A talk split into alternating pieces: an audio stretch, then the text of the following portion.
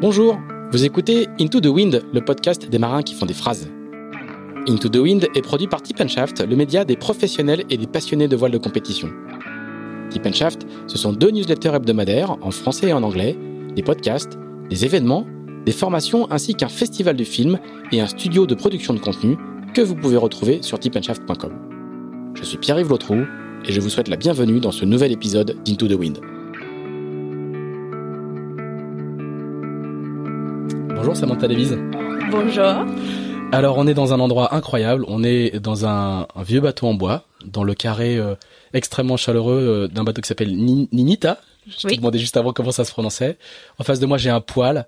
C'est vraiment le, le, le carré chaleureux d'un beau bateau en bois et on est sur le bateau de tes parents dans le port de l'Orient. Oui. Raconte-nous un peu, c'est quoi? C'est ton, c'est ton, c'est ton, ton camping-car euh, à côté de ton bateau euh, qui est d'habitude qui est dans le port juste à côté. C'est ton, c'est ton entre familial. Raconte-nous un peu l'histoire de, de, de, ce bateau. Bah oui, c'est le, ouais, moi je l'appelle le, bateau grand-mère parce que c'est le bateau de mes parents, c'est c'est la rêve de mes parents. de une fois ils sont débarrassés de nous, ils ont tout vendu la maison, la voiture, ils ont plus rien. Euh, et ils ont, ils avaient fabriqué ces bateaux ou fait fabriquer à Canada. Euh, donc le bateau c'est pas un vieux bateau, c'est un c'est la réplique d'un vieux bateau qui s'appelait Nina, euh, qui était un bateau de 1928. Euh, c'est le plan c'est Sterling Burgess, il était fabriqué sur le côte est des États-Unis, un des premiers bateaux fabriqués pour faire la course au large. Alors il est, il est, il est magnifique, il fait quelle longueur? Et il fait euh, c'est 18 euh, mètres sans, sans bout dehors. Voilà, Donc ça fait un peu, plus, euh, un peu plus. Euh, et c'est une, goélette? C'est une goélette fabriquée en bois. La, la coque est fabriquée en bois époxy moderne, donc en entretien c'est plus simple. par contre le pont, il y a beaucoup de vernis. Mes parents ils passent le temps à, à, faire, à, à penser à vernis. C'est huit couches chaque année. Euh, donc là, ils il s'installent chaque hiver euh, dans un endroit, euh, une ville où il y a un peu la vie, euh, où ils peuvent aussi faire l'entretien. Et puis ils partent naviguer un petit peu chaque été. Et donc le bateau, euh, il est en, bon, pour les gens qui connaissent pas forcément le port de l'Orient, il est juste en bas du ponton, juste en bas de la passerelle euh, du, ponton course de l'Orient. Du côté des bateaux plutôt euh, location loisir, et de l'autre côté du ponton il y a tous les bateaux de course. il y a ton bureau juste au-dessus, il y a le, hangar de l'initiative cœur juste au-dessus. Donc c'est vraiment le, en termes de praticité pour les gens qui ont des enfants, imaginez d'avoir les grands-parents à côté du bureau. C'est vraiment incroyable. Oui, euh, c'est c'est très pratique quand ils sont ici. Donc euh, c'est il y a des avantages et des désavantages d'avoir les parents euh, gitans entre guillemets. Euh, des fois, il peut être très très proche et il, il emmène euh, la, la, maison euh, proche de moi parce que moi aussi j'ai bougé. Donc même quand j'ai habité à Lanzarote, on se trouvait une unité sur dans le Puerto là-haut. Ah, ils avaient emmené le bateau à Lanzarote. Ils ont pas tout le temps, mais pendant l'hiver où j'avais besoin de les grands-parents euh, pas Lorraine. Euh, donc euh, pour mon fils, en fait, les seules choses dans sa petite vie qui n'a pas changé, c'est euh, c'est la maison de mamie et papy qui qui nous suivent un peu partout. Euh, après, il y a des désavantages parce que quand ils partent, euh, ils ont pas, de, ils ont pas de téléphone satellite, ils ont rien, donc on sait pas où ils sont. Euh, on sait pas vraiment quand il va bien puisqu'ils sont à la retraite et à la retraite, tu fais que du pourtant quand il fait beau. euh, donc euh, j'ai essayé de, mes, mes parents ils sont super cool, ils, ils nous soutiennent avec Romain. Euh, donc le bateau il est ici à Lorient parce que pour la route de Rome on en avait besoin. Euh, mes grands, les grands-parents euh, euh, chez nous. Donc, il vient habiter dans notre maison, en fait, quand nous, on est sur une grande course pour que Ruben, notre fils, il, a une vie, euh, il garde sa routine, son école et tout. Donc, euh, ils ont, ils sont installés ici pour l'hiver à cause de la route de. D'accord. Voilà, la vie, la, vie de grands-parents dont les dont les enfants ou les et les beaux enfants sont des navigateurs. les problèmes de garde parleront à beaucoup beaucoup de gens, j'imagine. Voilà, c'est adapté à une situation un peu particulière. Alors du coup, euh, bienvenue dans ce podcast euh, Into the Wind. Euh, tu connais le principe de, de ce podcast, c'est qu'on refait un petit peu le, parcours des marins. Donc là, en fait, on est vraiment au bon endroit pour partir de, du début du parcours. comment comment comment est-ce que la jeune Samantha Davis devient devient navigatrice professionnelle C'est ça, ça part d'ici, ça part de, de parents marins depuis toujours? Oui, ça se voit un peu, euh, ça se voit un peu sur le, les photos sur le mur du bateau. Voilà, on a des photos juste en face, effectivement. Il y a quelques photos de moi euh, toutes euh, petites euh, sur les bateaux de mes parents euh, qui ont changé. Au début, on avait un Contessa 28, donc c'est un plan Rogers de donc en fait, quand je suis née, mes parents ils avaient un bateau à moteur parce que ils étaient marins eux, aussi avec des parents qui était marin professionnel. le, le père de mon papa, il était commandant sous-marin à l'âge de 26 ans, en fait, il a pris la commande d'un sous-marin pendant la guerre. D'accord. Et il a survécu. Euh, c'est rare pour les sous-mariniers euh, parce qu'il y avait beaucoup qui étaient perdus. Euh, euh, donc mon père, il a grandi avec un, un papa euh, marin qui baladait un peu partout euh, dans le monde. Et puis ma maman, son père était, il avait un chantier naval. Il, il fabriquait les bateaux en aluminium. Euh, donc euh, elle, elle a grandi dans un chantier. Et donc ce, ce grand-père-là, le grand-père maternel, il, lui, son passion, c'était de piloter les bateaux de course à moteur. Euh, donc ma maman aussi, elle avait un papa qui, qui, qui naviguait tout le temps. Euh, elle, elle a grandi dans un chantier à côté de la mer, joué dans la vase. Ouais, donc génétiquement, tu pouvais pas faire autre chose que. Non, du coup, mes parents, ils avaient un tout petit bateau en moteur euh, en bois qui ils jugeaient trop dangereux pour avoir un bébé à bord. Donc, ils ont acheté un voilier à cause de moi. Euh, et donc euh, à l'âge de deux semaines, euh, j'ai fait mes premiers pas sur un bateau, le petit bateau moteur, et très vite on avait ce voilier. J'ai toujours grandi à faire la croisière en famille. Donc pour moi, la voile c'est la plaisir, les beaux moments ensemble en famille pendant toute ma vie. Et alors comment comment tu bascules de cette enfance que plein de gens ont connue hein, des parents qui font de la croisière. Tous les enfants de parents qui font de la croisière ne deviennent pas des coureurs au large. Comment comment est-ce que tu bascules dans cette euh, dans cette partie-là? Parce qu'on connaît ton parcours français est assez connu. Tu es, une navigatrice euh, euh, bien connue ici, mais ton parcours anglais avant est un petit peu moins connu. Raconte-nous un petit peu. cette cette cette partie-là alors. Ouais, déjà, je pense qu'il y a les enfants de, des familles qui qui faisaient beaucoup de croisières qui n'ont plus jamais monté sur un bateau puisqu'ils ils, ils, ils détestaient ça. Euh, donc euh, mes parents, ils étaient un peu surpris parce qu'il y avait beaucoup de leurs amis euh, du, du leur cercle de copains qui faisaient la croisière, euh, où les, les enfants n'ont pas fait ça. Donc ils étaient surpris, mais dans un bon sens parce que je pense qu'ils aimeraient bien, s'il aurait pu y faire à la jeunesse, de faire la même que moi. Donc je pense que l'avantage ou peut-être le déclic, c'était qu'on on était basé le bateau à Hailing Island qui est à côté du dans le Solent quasiment. Euh, donc notre euh, jardin ou notre euh, euh, cours de récréation de, des tunnels week-end en croisière, c'était le Solent où il y a toutes les grandes régates. Voilà, le Solent, on explique pour les gens qui connaîtraient pas forcément, c'est cette ce, ce, bras de mer entre l'île de White et le et l'Angleterre, qui est le, la capitale anglaise et un, un endroit pour le pour la, la voile de compétition très très important en Angleterre. C'est la capitale. Oui, qu'il est euh, toujours. Euh, mais même euh, quand j'étais enfant, c'était quasiment encore plus parce qu'il y avait euh, The Whitbread Round the World Race, euh, qui est maintenant The Ocean Race, qui était le Volvo avant. mais quand j'étais jeune, cette course-là partait toujours et revenait toujours. à Southampton, non, c'est pas ça? Soit à Southampton, soit Portsmouth, ou dans le Solent. Voilà, et, le départ était, la ligne de départ était au milieu du Solent. C'est le, le, lieu de départ du Fastnet également. Enfin, oui, donc un, moi, endroit incroyable. Hein. Oui, et, c'est ça. J'ai en croisière, euh, on, on, croisait ces, ces courses. Euh, des fois, c'était même pas, on est, on allait même pas exprès, mais euh, on, on, croisait toujours euh, ces grandes courses, euh, le Fastnet, le Whitbread, et aussi Admiral's Cup, qui est, qui est une grande course qui, qui croisait le la regatte euh, autour de trois bouées avec les grandes courses comme le Fastnet Race avec les bateaux jusqu'à C'était considéré comme une sorte de championnat du monde de, de, de, la, de la course de au large. La course au large euh, donc moi j'étais émerveillée, émerveillée par ces bateaux et puis euh, un peu intriguée par ces les équipages qui partaient pour, parce que pour moi c'était beaucoup trop loin. Euh, même pour aller au Fastnet, même traverser les Manche, c'était long pour moi, donc j'avais horreur à, imaginer ces équipages qui partaient à faire le Fastnet Race. Je dis mais qu'est-ce qui, comment ils font ça? Et je regardais les bateaux qui préparaient, euh, l'avitaillement, les, les voiles et tout. Donc euh, c'est c'est c'est là où ça a commencé. Euh, j'avais envie de de faire ça, donc j'ai mes parents, ils étaient surtout pas régatiers. Jamais on avait, jamais, on n'a jamais fait une course. Maintenant, euh, ils régatent avec ce bateau, avec Nenita sur les, les régates classiques, en double même.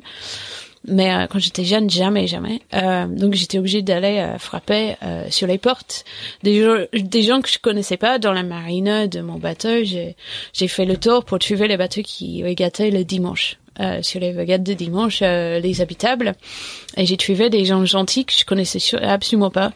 Euh, j'ai dit, bah, moi j'ai fait la voile, je sais naviguer, euh, mais euh, je veux, je veux faire les régates. Et t'as quel âge quand tu quand tu fais ça, quand tu fais le, oh, le bateau stop quoi? Bateau stop, ouais, je pense qu'à partir de, je ne sais pas, 17, pas trop jeune. Hein donc euh, j'étais, c'était, c'était acceptable de me prendre.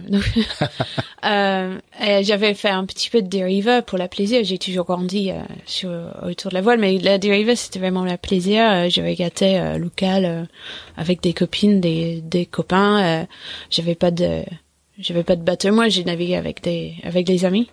Donc je savais un peu la régate. Et, donc j'ai j'ai trouvé deux trois bateaux qui me prenaient, qui me appris comment être, j'ai surtout été numéro un sur les bateaux. Donc euh, j'ai appris à faire bon numéro un sur ces bateaux-là.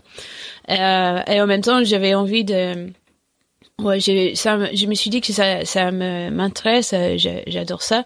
Euh, un peu plus jeune, il y avait Tracy Edwards qui avait fait euh, The Red Bread sur Maiden. Elle avait gagné les étapes dans le mer du Sud avec un équipage féminin. Entièrement euh, féminin, voilà. C'était, c'était, alors c'était une, c'était une très, très c'est toujours une très grande dame de la voile oui. saxonne, mais à l'époque c'était vraiment, c'était, je sais pas, alors en équipage c'était l'équivalent de Florence Artaud en, en Angleterre, quoi. Oui, exactement, avec le même euh, la même suivi médiatique euh, et, euh, d'ailleurs en fait elle vient de sortir une film que j'aimerais bien de faire venir en France de faire traduire au sous-titré euh, sur la galère qu'elle et ses filles de son équipage ils ont euh, traversé pendant toute cette course parce que c'était vraiment euh, un monde macho et elles avaient battu et c'était pas très agréable pour elle de. de c'était les, c'était le, c'était le début des années 90, la fin des années 80. Je, sais, je me souviens plus trop de la date précise de, de Maiden. C'est la Whitbread 93, 94. 80, oui, je crois.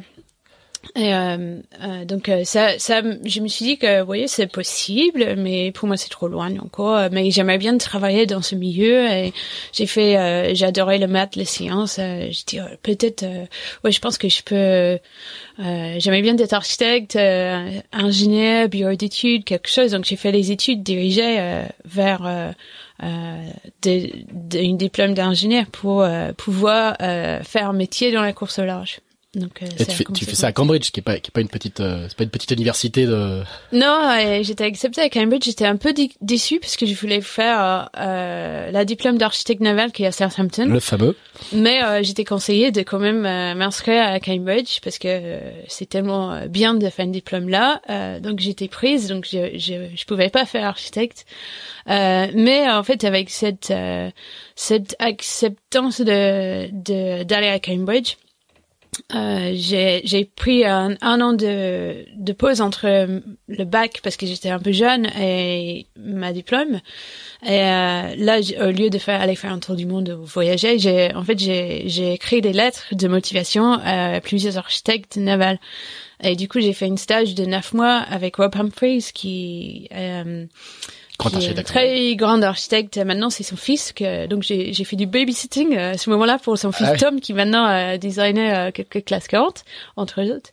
Euh, donc j'ai j'ai eu la chance de bosser neuf mois euh, chez Rob Humphreys à Leamington. Et euh, donc j'ai beaucoup appris euh, dans le milieu de l'architecture navale. Euh, j'avais un peu carte blanche chez lui, je pouvais, j'avais des choses à faire, des calculs qui, de base, qui me fait faire. Euh, mais aussi, j'avais le temps de lire tous ces livres, regarder tous ces designs, euh, comprendre comment ça marche. Et, aussi, j'ai beaucoup rencontré du monde dans le, de la course au large qui, qui faisait construire les bateaux avec lui, euh, qui m'ont pris euh, comme équipière à bord et comme ça que j'ai fait un petit peu un, un réseau euh, euh pour monter un cran sur le type de bateaux que j'ai navigué. D'accord, mais là, du coup, tu viens d'avoir ton bac, t'as mm. as 17 ans ou 18 ans, quoi. T'es, t'es... 19. 19. 18, 19, oui. T'es, t'es, t'es toute jeune. C'est, c'est le, y a pas beaucoup de filles qui naviguent euh, sur, euh, sur ces gros bateaux-là. Y a pas non, non. Non, il y avait pas beaucoup de filles qui naviguaient. Il y avait quelques-unes, donc euh, je pense qu'il y a, ouais, que qui naviguent encore en fait. Abby est là. D'accord, qui, vient de faire la Volvo. On, on se croisait souvent avec elle. et donc, euh, si on fait ces preuves qu'on sait faire euh, la poste qu'on fait à bord, euh, j'avais plus un avantage parce que en Angleterre, c'est beaucoup les propriétaires euh, qui financent les bateaux. Euh, qui bord aussi. Euh, et, euh, ils aimaient bien que c'était pas un équipage 100% masculin, 100% puisque ça changeait un peu l'ambiance de tout le monde et l'approche. Et euh, donc j'ai souvent j'étais euh, prise sur les bateaux puisque euh, pour les compétences équivalentes, j'avais un avantage pour vis-à-vis -à, ceux qui choisissent l'équipage. Ah, bien. Il y avait des propriétaires éclairés, quoi, des gens qui avaient déjà un peu de, vision euh, moderniste. Oui, et, que c'est différent. Euh, j'ai pas trop, euh, j'ai jamais trop eu euh, euh ou, son, ou senti euh, que j'étais freinée ou ou que c'était macho ou les gens. J'ai j'ai vraiment eu pas de soucis là-dessus à progresser en Angleterre. Alors du coup, tu fais tes études à, Cambridge et c'est en sortant de, de, de, avec ton diplôme que tu que là pour le coup tu vas basculer euh, et plonger dans le grand bain. Oui, ouais, j'avais du mal euh, parce que Cambridge il est loin de la mer. Euh, il y avait une euh, club de voile qui naviguait super bien en voile léger. Euh, sauf que c'était euh, toute la navigation à Cambridge, c'était les week-ends. Et moi, je me suis permis de temps en temps de partir euh, les week-ends pour venir faire la course au large à Humble, dans le mec de la voile anglaise. Donc, j'ai continué à naviguer avec beaucoup de bateaux différents entre, entre les phares, entre les phares 45, les m 30, les m 36. j'ai fait beaucoup, beaucoup de courses au large que les week-ends. Des fois, mes week-ends commençaient le jeudi après-midi et ça finissait le mardi matin. euh, mais j'ai réussi à faire mes études. Je me suis interdit à naviguer euh, l'année importante du, du, résultat de diplôme entre euh, la rentrée et la fin des examens pour euh, pour être sûr que j'avais le, le résultat que je voulais. ça c'était réussi. et puis après, oui, j'ai j'ai découvert il y avait des opportunités. Donc Tracy Edwards qui avait acheté euh, l'ancienne Enza. Enza, le bateau de Peter Black, qui venait de, de remporter le trophée Jules Verne. Exactement, un multicoque de 92 pieds. C'était l'ancienne formule tag, euh, construit euh, beaucoup plus petit, mais rallongé par Peter Black. Euh, donc elle avait acheté ça avec l'intention de faire un, un trophée Jules Verne, un équipage féminine. Euh, donc j'avais réussi à, à, elle était elle a eu mon nom du réseau que c'est peut être intéressant de euh, de essayer avec moi sur l'équipage. Et en même temps moi j'ai envoyé mon CV donc j'ai pu euh, faire une, navigation essai avec les filles sur ce bateau. Euh, donc j'ai menti je crois euh, euh mes profs non j'ai menti. J'ai fait en même temps j'ai fait les essais euh, sur le Volvo. Parce qu'il y avait aussi une équipage féminine qui partait avec EF et sur le Volvo. Oui, avec Christine. Donc euh, celui-là, j'ai menti. J'ai fait un essai avec ces filles-là en mixte. Euh, j'avais dit que j'étais malade. Et on, c'était euh, la navigation, c'était Leamington, Angleterre, jusqu'à euh, Villamora, sud Portugal. Mm. Et c'était, il y avait les deux bateaux. On partait mixte parce qu'il y avait, c'était un projet de deux bateaux avec euh, Laurie Smith. Paul Caillard. Paul Caillard. Euh... Paul Caillard, skipper du bateau de IF Education ou Language, je sais jamais lequel des deux, et, Christine, Guillaume qui faisait le... Donc à, l'époque où moi j'ai essayé, c'était tout, tout, tout début du, du projet, et euh, donc les deux bateaux naviguaient mixtes. On essaie, moi j'étais toute jeune, j'avais jamais navigué sur un bateau comme ça, et euh, je me suis retrouvée, j'ai menti, j'étais malade. J'ai fait le convoyage, sauf qu'on a fini avec 60 nœuds dans le golfe des Gascogne. Euh, les deux bateaux, ils ont explosé. Euh, un, euh, pas le pas le nôtre, mais un était carrément euh, sauvé par la SNSM Bilbao. Ah oui Nous, on a fini à la Cogne avec tout explosé, les pièces. il fallait attendre les pièces de remplacement. Du coup, j'ai j'ai pas rentré quand j'imaginais. J'ai raté un examen. Ma maman, elle été obligée d'appeler c'était les jours avant les portables. Donc c'est ma maman qui, qui a rendu compte le, les situations, qui a appelé mes professeurs à Cambridge pour expliquer que je vais pas arriver parce que j'avais un problème technique euh, en mer. Euh, je pense elle, elle savait pas que j'avais menti à mes professeurs, donc ils comprenaient pas pourquoi j'étais malade si j'étais en mer. Euh, donc ah oui. oh, j'ai j'ai fait quelques quoi. J'ai fait quelques euh, petits escapades pour pour euh, tuer ces, ces projets. Donc euh, j'ai aussi fait des essais avec Tracy euh, sur sur le multicoque et puis elle, m'avait proposé une place Euh, et ouais, tout est super bien goupillé. Euh, euh, juste Le nom du bateau, au moment- c'était, Royal and Sun Alliance, c'est ça? Ouais, le nom du bateau Royal and Sun Alliance. Et euh, j'ai fini ma diplôme et deux jours plus tard, j'étais dans un avion pour aller à New York pour rejoindre le bateau pour faire un record transatlantique. Donc euh, j'ai ma ma graduation, euh, la cérémonie de remise de diplôme. diplôme? euh, j'ai raté parce que j'étais au milieu, milieu de l'Atlantique en, en record et, euh, et j'ai récupéré par par courrier. Et là, on est en, on est en 1998, Oui. 17, 18. 17, oui. 18, voilà. Mhm. Et le, et le, donc vous partez sur une tentative de Jules Verne. Oui, euh, c'était énorme. Euh, donc on est se retrouvé sur ce bateau. Euh, déjà moi qui Donc là, t'as 24 ans, hein. ai 22, T'as 22. 22 ans, euh, j'avais fait The Fastnet Race et quelques courses de walk. Euh, pas éno- énormément d'expérience. J'avais quasiment jamais une navigation multi, même pas un rugby 16. Euh, il y avait quelques filles dans l'équipage qui avaient un peu plus d'expérience, Il y avait, heureusement. il y avait un, un bel équipage de.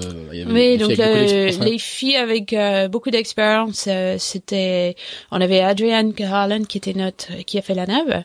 Euh, Grande navigatrice australienne qui, fera, qui fera plusieurs Volvo. Enfin, oui, oui, Volvo. oui. Euh, et puis euh, Michaela Van Kuskul qui avait fait le Whitbread avec Tracy sur Maiden, euh, qui a pas mal navigué sur les Roma, un, ou un petit peu navigué sur les Roma. Elle avait de l'expérience de, de de multicoque. Helena Darvelet aussi, qui avait beaucoup navigué avec Steve Fawcett et Brian Thompson sur euh, les Orma aussi. Euh, Emma Westmacott qui avait fait pas mal de voiles légères en multicoque. Euh, mais à part ça, on était, euh, on avait zéro d'expérience. On, avait ce bateau hyper puissant, assez dangereux. Euh, donc on avait Ed Darby et euh, Brian, un autre euh, euh, équipier du de Enza qui était nos coachs. Donc euh, on a beaucoup appris avec eux, Euh, mais ils savaient qu'on était euh, on était un peu euh, inexpérience et un peu jeune. Donc il nous a freiné un petit peu et à un moment on dit mais il faut un jour qu'on parte sans eux, euh, euh, il faut qu'on trouve euh, quelqu'un pour lui donner un peu plus de confiance. Du coup, euh, euh, je sais pas comment euh, on les a rencontrés, mais on a fini avec Serge Madec et Jean-Baptiste Levaillant euh, à bord avec nous.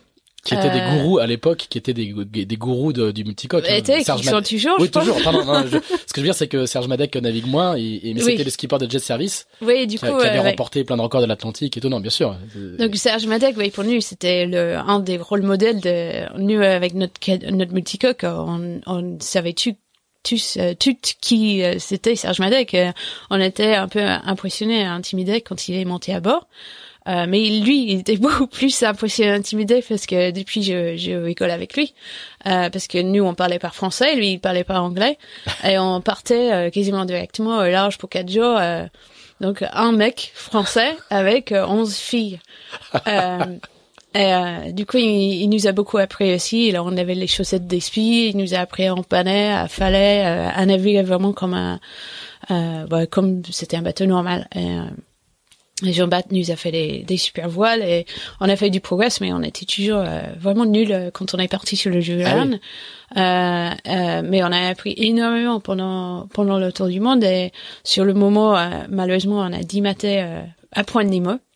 Sur le moment, on dimat euh, À point Nemo, le- c'est-à-dire Ouais. le, le, le fameux point euh, le plus éloigné de toute terre. hein, entre, la Nouve- entre la Nouvelle-Zélande Nouvelle-Zélande et le, et le, et le Cap Horn et le Chili. Ouais. Et euh, à ce moment-là, on était sur le temps record de, de Kersossin, avec un super métier pour passer le Horn et tout. Donc, euh, euh, nous, on, on, ouais, on- c'était rien à voir avec comment on est. On a commencé, on a fait énormément de progrès. et On était dégoûtés puisqu'on on croyait vraiment euh, qu'on avait le record.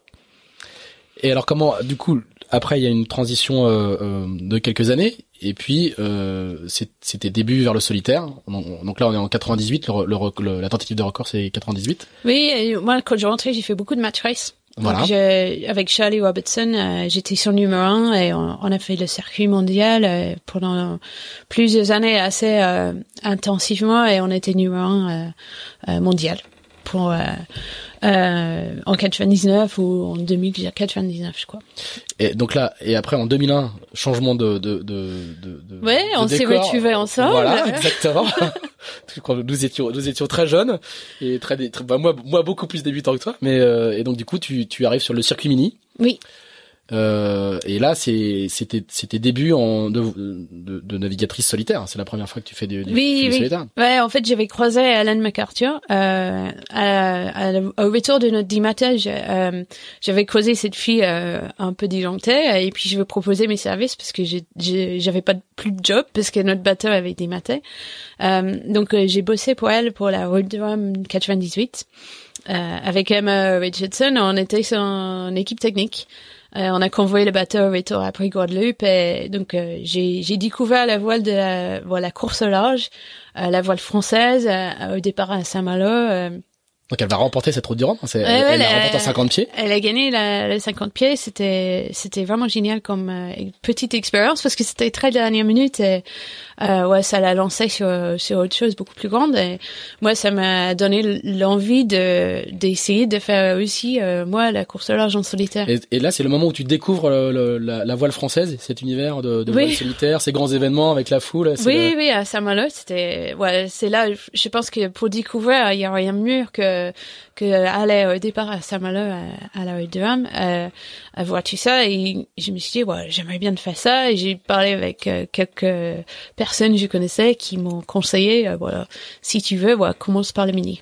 C'est comme ça que j'ai fait. D'accord. Et ce que, ce que Hélène- euh, Hélène MacArthur, quand elle a fait la route du Rhum 98, un an avant, juste un an avant, elle a fait, elle a la fait la mini. transat. Oui, donc j'ai suivi un petit peu euh, euh, Sam, le- celui qu'elle avait fait, mais aussi celle de Mark Turner et, et Andrew Cape, donc euh, euh, grand marin australien. Grand marin australien. Euh, avec qui j'ai navigué pas mal en équipage et c'est en fait c'est lui qui quand je parlais avec lui il dit mais tiens euh, prends mon bateau puisque moi je vais partir faire le Coupe America Voilà. En Cap, euh, en fait, il fait la mini transat 99 Mm.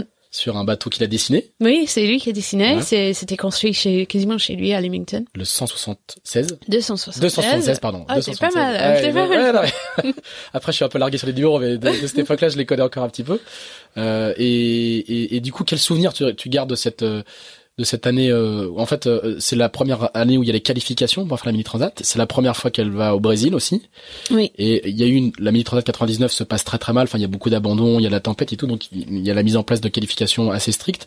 C'est ce qui fait qu'on est obligé de faire tout le circuit et qu'on se croise beaucoup à cette Oui, époque oui, sur cette année bien. 2001 euh, où on fait toutes les courses et il y a une, une vie de groupe très forte qui se euh, qui se développe. Quel, quel, quel souvenir tu gardes de cette, euh, cette époque-là? C'est un souvenir de, ouais, c'est vraiment une transition puisque jusque-là j'ai- j'étais un, équipière euh, numéro un. Euh, je vais garder jamais la table à cartes. Euh, moi, j'ai- je connaissais rien en métier, euh, euh, quasiment rien à, à prendre une barre, la barre d'un bateau. Euh, et là, je me retrouve avec un projet, euh, à faire les décisions. J'avais un partenaire. Oui, comme tu dis, il fallait se qualifier. Moi, je suis partie. On m'a prêté une voiture parce que depuis l'Angleterre, c'est encore plus compliqué.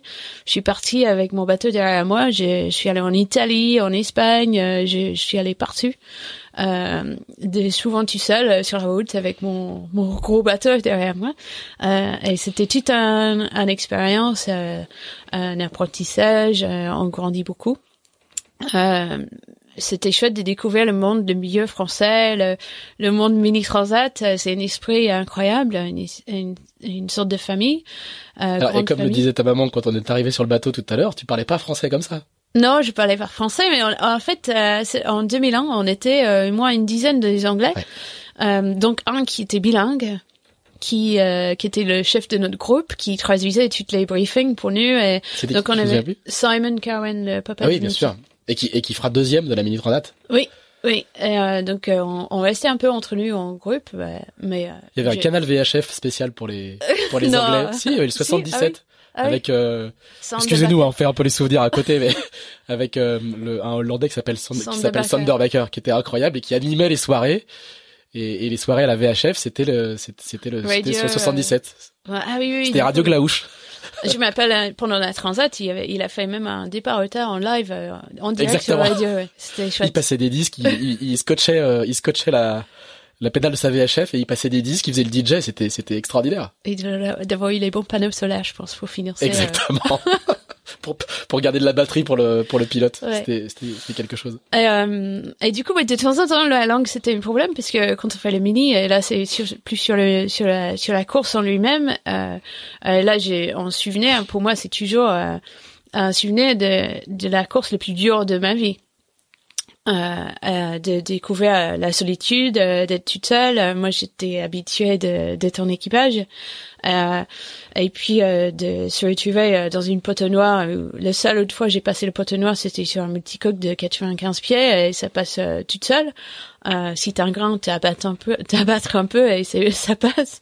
Et de, je suis sur un mini, euh, j'ai vraiment cru que j'allais rester de, toute ma vie euh, dans le poteau noir. dans le poteau noir. Et euh, donc euh, maintenant, euh, j'ai, peut-être c'est pour ça que j'ai très bien d'être tout seul sur un bateau, mais cette période-là, ça m'a bien formé. Et là, heureusement, le seul bateau que j'ai entendu à la VHF, donc c'était Olivier Desports. Euh, heureusement, il parlait anglais. il parlait anglais.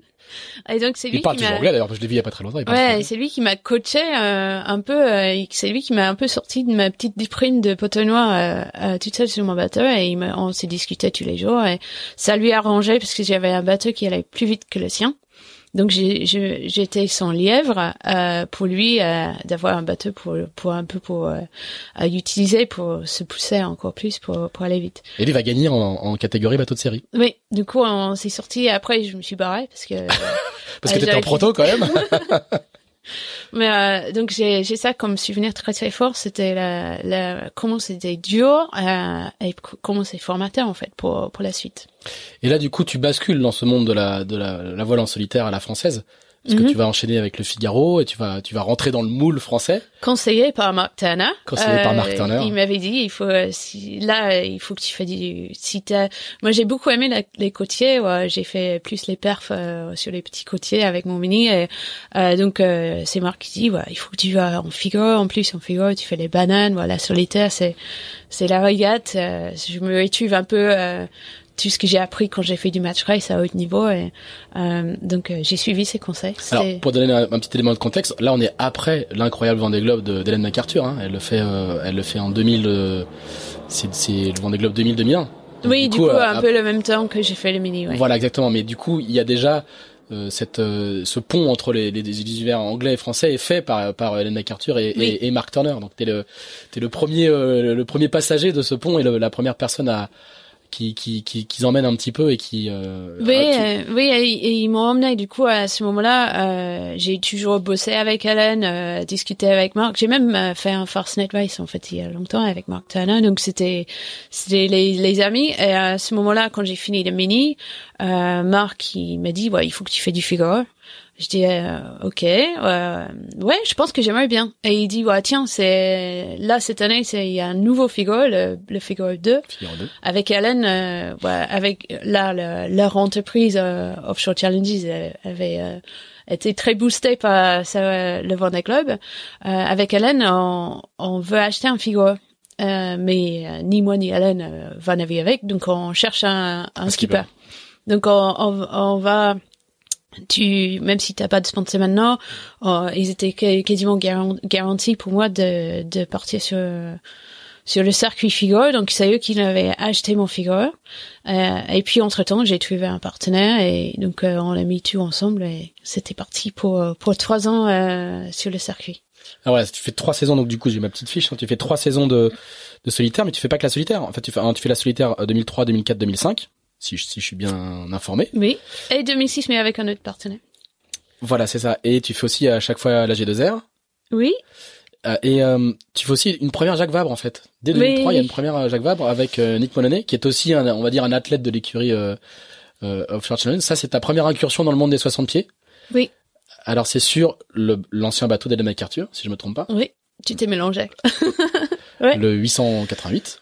Oui, exactement. Voilà, Fisher, qui a, qui a fait, voilà, qui a fait, qui a fait deuxième du Vendée Globe. Mm Avec la coque design et par Rob Humphries même, donc euh, je vais suivre même euh, mon ancien chef euh, dans le dans le boucle.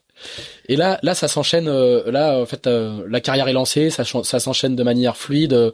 tout est tracé pour toi. Les, les... Aujourd'hui, ça semble, excuse-moi, et 15 ans après, ça semble évident pour tous les jeunes marins qui débutent et pour pour tous les gens qui peuvent observer ça un petit peu. Mais à l'époque, c'est pas si évident que ça d'enchaîner de manière aussi presque fluide, Mini Transat, Figaro, Imoca.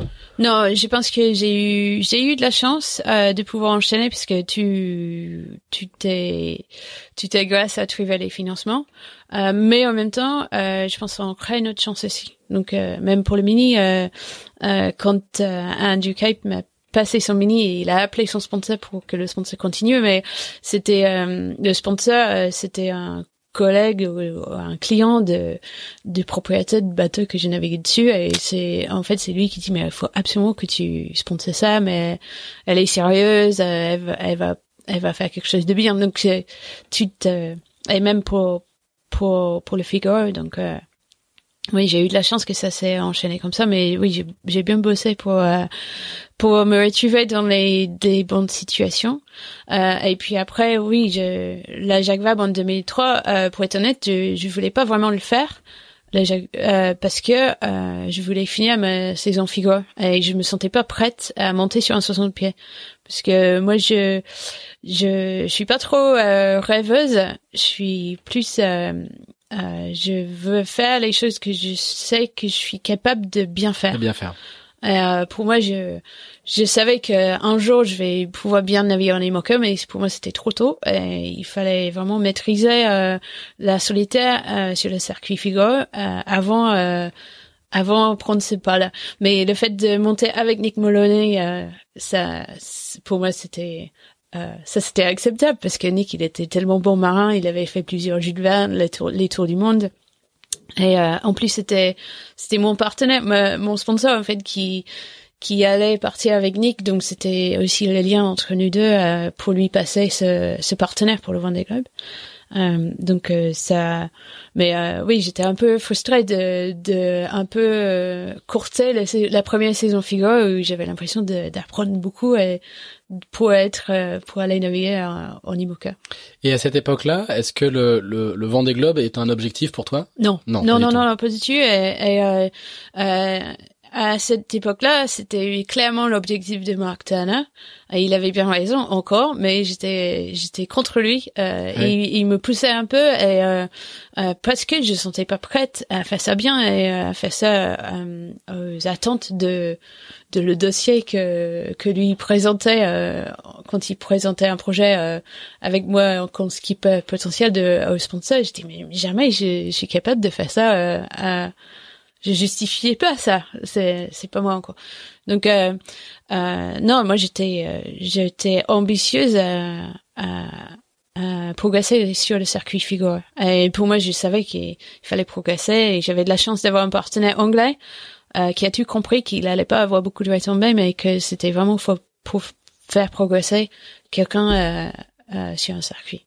Et du coup, comment se fait justement cette transformation de, de euh, finalement euh, je progresse, je progresse. Et oui euh, le Vendée Globe est envisageable. Parce que du coup ça, ça sera pas le Vendée Globe 2004-2005 mais ça va être ça va être le suivant. Euh, comment comment tu t'es accompli ce chemin qui te dit si si bah si finalement je vais y aller? Voilà c'était un petit rencontre avec avec Philippe Monet dans un parking de Port la Forêt où j'ai bricolé sur mon Figaro. Avec Philippe Monet. Ouais et lui il est venu me demander si qu'est-ce que je faisais qui et si ouais, et parce que il, il, savait que Roxy cherchait à continuer sur le Vendée Globe pour 2008. Euh, donc c'était euh, c'était un projet que lui il gérait à l'époque. Euh, euh, Parce que Roxy avait fait le Vendée Globe 2004-2005 avec Anne Liardet. Avec Anne Liardet. Et il voulait, euh, Roxy cherchait à donner les, la même expérience à une autre euh, femme skipper pour 2008-2009 avec le, le bateau qu'il venait d'acheter. Euh, donc c'est parti par là. Et euh, euh, du coup sur, pareil sur le moment je dis mais je suis pas c'est je suis pas capable. Et puis voilà ça finit avec beaucoup des allers-retours des des réflexions et puis aussi à naviguer un peu avec Anne sur le bateau en équipage avant. Finalement en fait c'est Roxy qui sont venu vers moi en disant mais nous on veut que c'est toi et on est sûr que et on est sûr que tu es le meilleur skipper pour nous. On a confiance que tu vas faire faire ça super bien et on veut que tu fais euh, de ton façon avec les personnes euh, de ton choix autour de toi et euh, Euh, et c'était parti comme ça. Donc c'est plus le, le sponsor qui m'a donné confiance. convaincu. De... Hmm. Et puis ouais, j'avais à ce moment-là fait euh, fait trois ans en, en Figaro. J'ai réussi à, à, à rentrer dans les dix premières sur le championnat de de course au large. Euh, j'avais l'impression de de- d'avoir beaucoup progressé et que j'ai commencé à croire que oui, ils avaient raison. Et du coup, euh, euh, le, alors le fameux bateau en question, c'est un, bateau de légende. Oui, ouais. Hein, c'est c'est le c'est PRB euh, qui qui vient de gagner deux Vendée Globe de suite. Oui, L'un avec oui. Michel Desjoyaux, l'autre avec Vincent Rioux. Et, et tu fais un Vendée Globe exceptionnel. Oui, oui, ouais, j'avais confiance puisque je, je me suis dit, même si moi je connais pas grand chose, mon bateau, moi, je pense tout seul, euh, il va, il va faire le tour avec moi à bord. il connaît bien la route et il a déjà tu vu, euh, euh, tu vu, euh, avec, euh, du temps en temps, j'avais l'impression quand je faisais des, des conneries ou des bêtises que le, le bateau il était en train de dire, oh la vache, qu'est-ce qu'elle fait maintenant? Euh, mais, euh, donc au départ, je me suis retrouvée sur une flotte de, on était 30, je crois, avec beaucoup de bateaux neufs. Donc j'avais un super bateau qui avait que fait que gagner. Et on était dans une époque où le progrès en, design de bateaux euh, a beaucoup euh, fait un énorme saut. Je, me suis retrouvée aux entraînements à Paul euh, avec que les bateaux neufs autour de moi. Il y avait des soirs où je rentrais des stages. Euh, je rentrais et puis tous les autres bateaux du stage ils étaient déjà rangés, il y avait plus personne à bord et les taux ils étaient dessus et dessus. Je dis mais c'est c'est bien, sauf que là je me retrouve face euh, au bateau, il n'avait pas la même vitesse que moi et euh, je vais garder. C'est l'époque où il y a tous les plans phares qui ont été construits en fait. Hein. À Oui. partir de 2006, il y a toute euh, cette, Ouais, cette euh, génération phare de, de bateaux neufs Ouais, avec euh, ouais, avec aussi Safran, il y avait Guillaume Vadier et, qui et, et les tout aussi. premiers et les tout, effectivement les tout premiers plans euh, Verdier VPLP. Ouais. Euh, les anciennes Lombardes aussi qui allaient euh, bien. Euh, donc je, je me suis retrouvée à compter euh, sur papier. Je pense que j'étais en vitesse pure 26e. Euh, donc mais j'étais contente d'être là et je savais que euh, c'est pas que la vitesse pure qui, qui compte, mais euh, je visais les 10 premières. Je dis peut-être je peux euh, peut-être je peux faire euh, dixième. Et puis j'ai fini 4. Donc euh, la preuve que le Vendée Globe c'est autre chose. Et du coup, euh, il y a la performance euh, sportive et puis pour le public français, et je pense pour nombre de marins français, il y a la- l'arrivée du personnage Samantha Davis, c'est-à-dire euh, euh, cette fille qui communique très très bien, euh, une forme de, de fraîcheur et de simplicité euh, qui, qui qui est ta marque de fabrique, qui, qui, qui est qui est qui est là quoi. Hein, et et, euh, et et c'est il y a une connexion qui se fait qui se fait avec le public quand même qui est qui est exceptionnelle. Oui, euh, C'est oui. pas, c'est, je, je, je dis pas ça pour te faire des compliments, hein, c'est, c'est juste, euh, c'est le, c'est les faits. T'es, t'es une navigatrice extrêmement populaire. Je pense que si t'es aujourd'hui t'es skipper d'initiative cœur, c'est pas non plus, euh, euh, c'est pas pour rien non plus, mais t'arrives à allier la performance et euh, cette, euh, cette forme de, de, de, de simplicité, d'authenticité qui plaît énormément au public. Tu fais, tu fais une remontée du chenal des sables qui est, qui est extraordinaire. Oui, oui. Là, c'est sûr. Et euh, euh, je pense qu'il y a, euh, il y a un côté de moi et ça vient de, de ce qu'on a parlé tout à l'heure de mon enfance, c'est que pour moi naviguer c'est la plaisir euh, et c'est lié pour moi à la performance. Donc si je suis heureuse, heureuse et contente et en confiance, voilà, je vais naviguer super bien. Euh, Il y a d'autres marins où c'est l'inverse. Il faut qu'ils se mettent euh, Dans le dur, les voilà. misères, misères pour Voilà, avancer bien. Euh, donc euh, pour moi déjà euh, j'étais peut-être un peu différente de l'habitude du public français, je sais pas. Euh, euh, et euh, donc euh, et puis pour moi c'est aussi de rendre compte la chance que j'ai d'être là.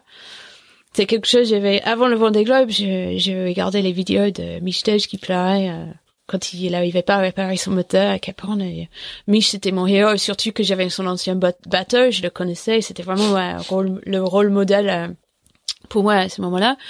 Euh, et puis euh, je me suis dit mais si Mich Dej il, il pleure, moi je, comment je vais faire? Je vais jamais réussir à le Vendée Globe. J'avais toujours les souvenirs de, de de vraiment avoir dur le mini transat, euh, d'être tout seul sur mon bateau. Et je dis mais comment euh, comment je vais comment si je les vais joyaux pleurent, si le prof pleure, comment, comment moi je vais faire quoi? Et du coup, je me dis, mais comment, ok, bon, j'essaie de, de penser comment je vais faire pour euh, gérer cette, euh, le, le parti euh, psychologique, euh, le parti dans la tête. Et, euh, puis je pense, euh, quand est-ce que je pleure, quand est-ce que euh, vraiment j'étais triste dans les courses précédentes. Euh, j'avais le souvenir de après mini transat de pleurer dans ma chambre d'hôtel après le bateau était mis sur cargo parce que c'était fini. Euh, je me suis dit, ouais, c'est là, il faut que je- tu te rappelles que toi t'es super contente d'être sur les courses euh, t'as pas envie que c'est fini il faut profiter euh, parce que c'est peut-être la seule fois que tu vas avoir cette opportunité là et donc c'est c'est ce travail mental de de me préparer avant qui m'aidait beaucoup en fait sur sur la course euh, d'être positive et aussi de rendre compte la chance que j'ai et c'est ce côté-là qui me emmène vers le partage euh, où je dis mais il y a tellement de monde qui qui n'ont pas cette opportunité-là. Euh, J'aimerais bien qu'ils déjà qu'ils ils, ils, aiment bien comme moi, donc je partage le côté positif parce que je, je veux montrer tout ce qui est génial avec la course au large. Euh, et puis bon, tous ceux qui rêvent d'être à ma place, euh, je veux partager aussi. Et, euh, peut-être aussi d'avoir eu euh, la chance d'avoir une bonne éducation. Je pense toujours aux enfants et l'école. Et si je peux donner envie aux enfants d'aller à l'école et d'aller au cours et de se faire plaisir pendant les cours. Euh, je dis ouais, si je partage ça bien aussi pour les enfants, euh, ça, ça aide les maîtresses et, les profs. Euh, ça aussi vient jusqu'à euh, un peu euh, rendre un peu le retour pour la chance que j'ai eu euh, un peu dans toute ma vie. Comment comment tu reviens de ce Vendée Globe? Qu'est-ce que est-ce que tu te dis bah maintenant je vais en faire d'autres Est-ce que c'est pour toi un un achievement comme comme on dit en anglais? Ou est-ce que c'est juste une étape dans, dans un parcours et ça va s'enchaîner derrière? Ah, c'est c'est un peu les deux. Pour moi, c'est parce qu'à l'époque, en fait, c'est le. Je te coupe, excuse-moi, mais c'est le premier, la première fois que euh, des joyaux, euh, des joyaux gagnent ce fameux Vendée Globe de 2008-2009. Donc, il gagne pour la deuxième fois. Et on commence à se dire que effectivement, euh, les Vendée Globe, on peut en faire plusieurs, et c'est pas c'est pas le sommet d'une carrière. Alors qu'au début, le Vendée Globe, c'est ça. Et là, là, ça, ça devient une course qu'on peut enchaîner comme les autres. Oui, clairement, euh, quand j'ai même avant que je suis entrée, et c'est rare, je pense, parce que la plupart des gens quand ils arrivent, ils disent plus jamais. Euh, moi, c'était euh, non, mais j'ai envie, je retourne, je retourne, j'ai envie de retourner. le fait, ouais, j'ai j'ai raté le podium par une à vingt. Juste derrière Maggie. Donc j'ai j'ai fait l'épreuve à moi-même pour la première que c'est possible de faire une performance. pour moi, de faire une performance sur sur cette course, le, podium est, est pas loin, euh, j'aimerais bien de retourner pour faire mieux que j'ai fait là. Euh, donc euh, tout de suite, euh, j'avais même pas besoin d'aller euh, boire une bière et dormir, euh, dormir une nuit pour dire ça. J'avais tout de suite envie de retourner. Alors du coup, comment ça se passe cette, cette phase de transition entre entre entre devant des globes? Ah, là, c'était très dur parce que là, je suis arrivée en 2009 et c'était un peu la crise euh, financière. Donc, euh, euh, tout le monde attendait que Roxy allait construire un nouveau bateau avec moi, mais ils étaient aussi dans les, les difficultés financièrement, le, le Quick, euh, Quicksilver. Quicksilver. Euh, du coup, c'était la fin de la fin de ce partenariat. Il y avait beaucoup de monde qui qui savait pas. C'était un peu compliqué, donc j'ai parti à la recherche de, de partenaires.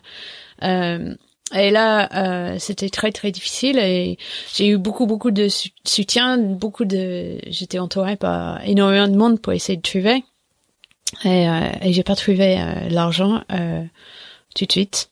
Euh, donc c'était c'était compliqué, beaucoup de boulot et c'est c'est pas très fun.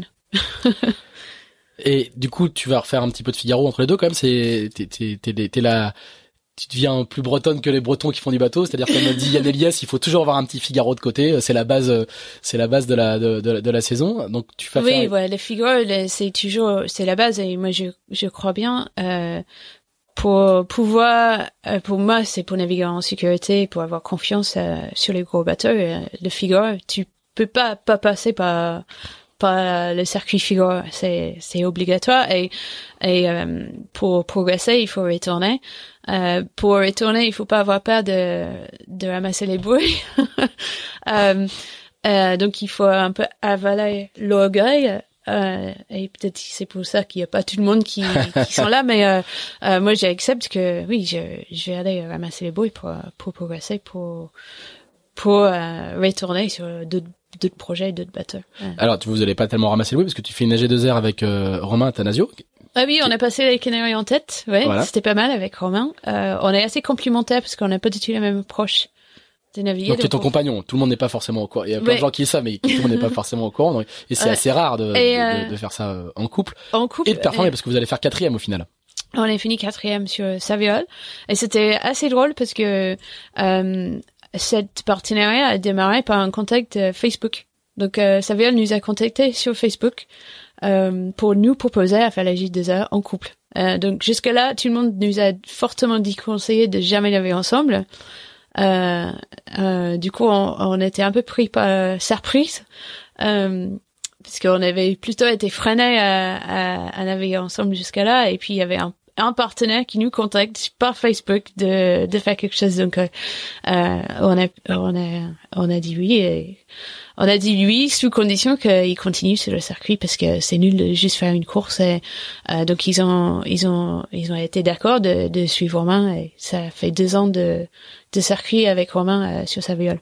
Et tu peux nous raconter maintenant comment ça s'est passé? Euh, à bord? Ça s'est très bien ça s'est très bien passé. Sur les, les entraînements, c'est un peu plus compliqué. Et euh, j'ai beaucoup de respect pour les couples qui travaillent ensemble euh, en permanence parce que c'est pas c'est pas évident. Et nous, nos, nos vies, euh, on vit ça de très très c'est très intense quand on fait de la course au large. C'est pas qu'un métier. C'est c'est ton métier et ton passion, ta vie. c'est de de 6 heures du mat jusqu'à jusqu'à minuit euh, tous les jours, y compris les week-ends, euh, y compris quand on n'est pas en train de faire quelque chose pour le projet. Finalement, euh, il y a toujours la prochaine course qui est dans la tête. et du coup, c'est déjà on vit ça en couple, mais quand on vit ça et c'est les mêmes courses sur le même bateau ensemble, c'est c'est pas évident tous les jours. Donc juste une fois, ça ira quoi donc pour moi, euh, mais par contre, moi, il a pas le, il a pas le même. Euh, lui, je pense que lui, il, pour lui, c'était quelque chose. Il aimerait bien de refaire. Euh, mais euh, moi là, on a actuellement, on a vraiment euh, le rêve parce qu'on a chacun de nous deux notre propre projet. Et, c'est pas facile la vie de tous les jours, la vie de quotidien, parce que maintenant on a un enfant en plus. mais c'est c'est génial comme ça. Et du coup on se retrouve sur l'eau euh, au, au, départ euh, aux arrivées euh, mais on a aussi chacun chacun son projet et chacun est le chef. C'est la c'est la, la, parité au moins sur l'eau. Ouais. Et, et, et, du coup le, ce partenariat avec Saviol va aboutir à un second Vendée Globe? Oui, oui. euh, du coup là, par contre là, c'est un énorme merci à Romain puisque donc il nous a contacté nous. Euh, après c'était le partenaire de Romain. Euh, et puis quand je j'ai galéré vraiment à trouver euh, des financements pour pour le Vendée. Euh, donc ça a commencé d'être un projet qui était au début euh, très ambitieux. Euh, euh chaque année qui s'est passée, euh, mes ambitions diminuaient. Un peu, euh, donc donc le budget aussi parce que Saviol, j'avais déjà évoqué le, le, projet avec eux et c'était surtout pas parce que c'était pas du tout la la niveau de, de budget. donc à la fin de deuxième année, on, en figure avec Romain. Euh, lui, c'est lui qui a dit, mais euh, il faut vraiment que tu tu vous regardez euh, le projet de Sam parce que je pense que c'est possible. Ça peut vous faire un truc énorme, un Vendée Globe avec elle. Et donc c'est lui qui m'a qui m'a vendu. ce, ce projet Vendée Globe. Et donc j'ai j'ai réussi à, à, monter avec Saviol, mais aussi avec 18 autres partenaires financiers. Euh, avec euh, aussi des investisseurs. Euh, j'ai fait un levée de fonds parce que aucun partenaire voulait acheter le bateau, donc j'avais pas d'armateur. J'étais obligée d'acheter moi-même mon bateau. Euh, donc j'étais dans les business plans, les trucs de finance. j'avais quelqu'un qui m'a beaucoup aidé à faire cette levée de fonds, mais c'était très compliqué. il y avait pas beaucoup de temps pour s'entraîner ni mettre le parti bateau à l'eau. Donc j'ai finalement avec un projet, euh, je rêvais de faire un bateau neuf, euh, j'ai fini avec un truc de vraiment dernière minute, euh, mais j'ai réussi à, à, y être sur la ligne de départ. Donc du coup c'était un c'était un plan lombard, c'était le c'était le, bateau de Bilu de, de du du Vendée du Vendée précédent qui s'apelait Sil. Violia. Sil, Sil et Violia. Violia. Violia, je crois. Euh, donc on a acheté ça euh, un an avant le départ du, même pas, même pas un an avant le départ du, du Vendée Globe 2012.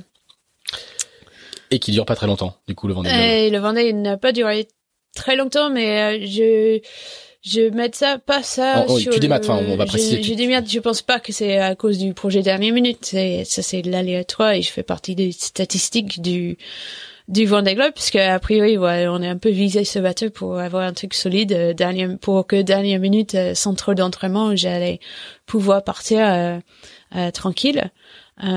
Mais donc c'était oui l'autre l'autre vue du Vendée Globe donc j'ai j'ai euh, fait un euh, hyper bien réussi et un Vendée Globe dix matin j'abandonne. Euh, et donc je, je connais le, les sentiments de, de réussite quand on monte le mais je connais aussi les émotions de, de déception de de pas finir. mais finalement chaque fois on part sur la course là, j'en parte avec un énorme point d'interrogation dans la tête. Et ça fait partie de euh, on est les aventuriers, on n'est pas que les régatiers et c'est ça fait partie du kiff, c'est l'aventure ici. Qu'est-ce qui va nous arriver Est-ce qu'on va pouvoir le gérer euh, euh, Est-ce que la petite sac que j'ai fait euh, pour l'arrivée avec la touche de toilette et le jean et le t-shirt, est-ce que je vais voir ça, ce sac-là à l'arrivée ou est-ce que je vais le voir ailleurs Est-ce que euh, euh, et donc c'est c'est la magie aussi de la course large et il faut aussi essayer de c'est ça que le travail j'essaie de faire de, quand on n'arrive pas euh, il faut aussi profiter du de l'aventure qui nous arrive pour devenir plus forte, pour vivre une aventure euh, et pour aussi profiter du moment et rendre compte que même si euh, le, le, schéma idéal ne, ne t'arrive pas, euh, t'as quand même la chance d'être là et de, de participer. Alors dans, dans ce dans ce parcours-là, euh, c'est assez rare hein, sur, les pour les athlètes de, de haut niveau euh, femmes. Il y a un petit garçon oui, qui oui, Oui, oui, euh, donc ça c'est aussi grâce aux longues carrières qui existent dans la dans la dans la voile. C'est c'est c'est assez rare. Euh, ça existe dans le tennis. Hein. Serena Williams a, a, est devenue maman et, et a repris le, le, sport après. Oui, dans plusieurs plein de sports. Oui, mais ça, ça reste pas très ça reste pas très commun et ça reste une expérience euh, particulière. Euh, comment comment est-ce qu'on comment est-ce qu'on gère ça? La question t'a été souvent posée, mais j'aimerais bien que j'aimerais bien que tu me répondes euh, euh, presque en tant que euh, en tant que, que, que sportive quoi. Est-ce que est-ce que est-ce que ça se planifie? Est-ce que est-ce que ça se gère facilement? Est-ce que non mais toi on a dans le rêve ça se planifie. dans la réalité, je pense que toute femme comprendre c'est pas euh, on peut on peut dire on a, de la chance de si ça ça marche euh, pile le moment qu'on a planifié. Euh, euh, c'est c'est sûr que c'est c'est une question qui est super important et j'espère que je peux faire la preuve que pour les futurs euh, ou les, les jeunes euh, sportives. Euh, On peut concilier les deux, les deux, quoi. Aussi les jeunes femmes qui visent une carrière, parce que c'est la même question. Hein, c'est pas que dans le sport et je sais que dans la médecine surtout, euh, c'est c'est un gros problème pour ceux, celles qui visent vraiment euh, les les jobs tout en haut. Euh, donc oui oui j'ai j'ai eu un j'ai eu un, à peine un an avant le départ du Vendée Globe 2012. Euh, c'était une, moitié planifiée. euh, donc c'est c'était euh, ça ça rentrait euh, un peu du juste dans le timing euh, pour pour une femme sportive de pouvoir y venir et surtout j'étais pas toute jeune quand je l'ai eu donc la, oui, il y a toute une partie compliquée pour les femmes sportives parce que euh, j'ai, là j'ai eu de la chance de pouvoir naviguer et j'ai même fait les courses larges euh, en figure euh, enceinte euh, où euh, les organisateurs ils étaient pas très contents après ils ont rendu compte parce ah qu'ils t'étais mais t'étais pas en solitaire. Euh, j'ai fait un, un solo maître coq enceinte de quatre mois je crois en figure et euh, mais j'ai eu de la chance de pouvoir continuer à naviguer. Euh, j'avais donc enceinte, on ne peut plus euh, vendre les projets parce qu'on sait qu'on va pas pouvoir faire les grandes courses. j'ai eu de la chance, c'est Mich qui m'a prêté son Figaro pour faire tous les entraînements d'hiver, euh, la, la solomètre coque. Et puis après, j'ai j'ai pu naviguer en équipage avec Sarah Kerskaven. donc on, a fait le SPOS France. j'ai pas mal navigué quand même. et puis toujours, je savais que j'allais faire le Vendée Globe, donc j'étais euh, jamais, euh, jamais, euh, j'avais un doute que je vais pas revenir. Et puis, ouais, l'autre côté pour les femmes, c'est retourner après d'avoir accouché, faire du sport. donc, il faut être bien entouré. Il y a toute une partie de rééducation pour pas se blesser après. Euh, et, euh, et les questions de les questions de de oui quand on a un bébé on a quand on et on a envie d'aller naviguer. C'est pas c'est pas tout facile surtout si on a un qui a méga faim qui qui boit tout euh, tout le temps euh, euh, donc j'ai oui j'ai j'ai pu gérer ça. Mais quand on revient on est beaucoup plus efficace Euh, les mamans, elles gagnent, euh, je pense, 50% d'efficacité euh, euh, retour de retour de à la maison, au bureau ou en bateau. En fait, Parti, c'est la, oui. la- la Oui. même chose. Euh, et puis, euh, euh, moi, ça m'a jamais, jamais changé la façon dont je navigue. Euh, J'ai toujours, euh, je, je juge que je ne prends pas trop de risques euh, dangereux euh, déjà avant, et, et donc ça, cette partie-là n'a pas changé. Euh, et puis, euh, euh, peut-être, euh, je suis plus pressée de revenir. Euh, c'est sûr, sur le Vendée Globe, euh, c'était pas du tout un problème de partir euh, en laissant Ruben derrière. Euh, parce que Romain, c'est un très bon père. Euh, j'ai de la chance d'avoir un, un, un mec qui est de, du moderne, qui accepte de partager les tâches avec le, à garder l'enfant et donc lui aussi qui est marin, il comprend donc euh, Ruben il est resté avec lui et, et c'était pas du tout un problème de, de partir euh, pour trois mois. Ouais, finalement c'était raccourci et heureusement euh, je pense que si j'avais pas si j'avais pas eu Ruben euh, pour me consoler ou pour me faire euh, revenir à la réalité que en fait Ah euh, oui. euh, ça ça relativise Dématage, en fait. pas dématage, le biberon la nuit, euh, il faut, Ouais, le, ouais, il faut en fait, il faut le servir. le dimatage, euh, il y a une énorme déception et le fait que j'avais un petit enfant qui, qui était tellement content de me voir qui en fait euh, il a fait ses premiers pas le jour que je rentrais à la maison Ouais. après dimater. Euh, du coup, j'ai pu passer Noël avec lui. euh, donc c'est c'est les récompenses qui a, a gardé l'équilibre euh, neutre euh, pour que j'étais genre je déprimais pas euh, avec cette abandon. Voilà, le... on n'y pense pas souvent dans toutes les dans toutes ces histoires-là que effectivement il y a, il y a ce il y a ce type de de consolation à terre dans ces dans ces cas-là. Ah oui, c'était énorme. Ouais. Alors juste après il y a la Volvo. Oui, oui. Alors pas juste après mais pas très long, pas très longtemps après où là En fait, juste avant, parce que le Volvo, euh, moi j'étais euh, j'étais chassée au Sable d'Olonne avant le départ du Vendée Globe. Donc il y a Richard Boissius qui gère le projet, euh, qui gère le projet SCA. et qui aujourd'hui est patron de la de The Ocean Race.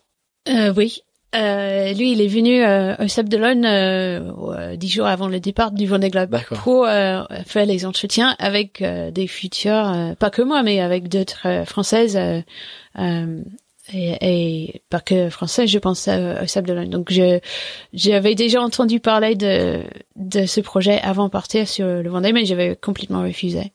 Euh, je dis ah non, je vais faire Vendée Globe, prochaine Vendée, je suis pas dispo. Euh, de, de toute façon, si euh, si je venais euh, sur ce projet-là, je je vais pas accepter de ne pas être le chef. Euh, et puis ouais, j'ai j'ai pas trop. euh, il m'a dit ouais, t'étais très très euh, euh, motivé, focus sur le Vendée Globe. Bah, dix jours avant le départ, oui. Mais c'était peut-être pas le bon moment de venir t'en non, parler. c'était pas le bon moment, mais euh, par contre, euh, sur, quand j'ai dit maté et j'avais ramené mon bateau euh, euh, en France, euh, je me suis dit tiens comment je vais sortir de cette déprime de de pas finir le Vendée Globe et comment je peux oublier le Vendée Globe parce que ça continue à tourner et c'est ça le pire pour ceux qui abandonnent en fait c'est de que la course suivre euh, continue. la course continue, on peut pas échapper.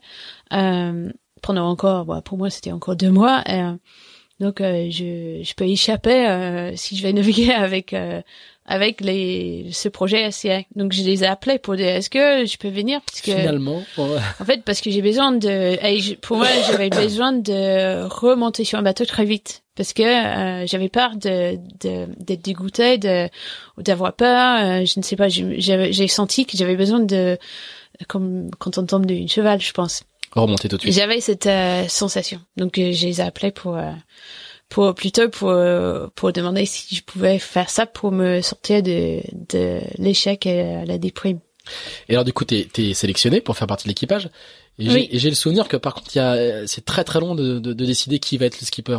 Oui, c'était très long. C'est un, euh, un enjeu un peu un peu compliqué parce que et et t'as, euh, tu nous as dit juste avant que tu pensais que sur un projet comme ça, tu tu, tu voudrais t'aurais voulu absolument être chef et donc ça allait pas le faire. Et en fait, euh, tu, tu, tu vas nous expliquer, mais tu refuses un peu ou tu t'es pas très t'es pas très motivé à, à l'idée d'être chef de l'équipage. Non, non. C'est ça. Hein Non, en fait, quand j'avais j'avais parlé avec lui avant, c'était vraiment une blague. J'ai pas trop euh, réfléchi très sérieusement, mais quand j'ai commencé à naviguer avec eux, j'ai rendu compte qu'un skipper sur un Volvo euh, n'a autre, a autre chose à gérer que naviguer.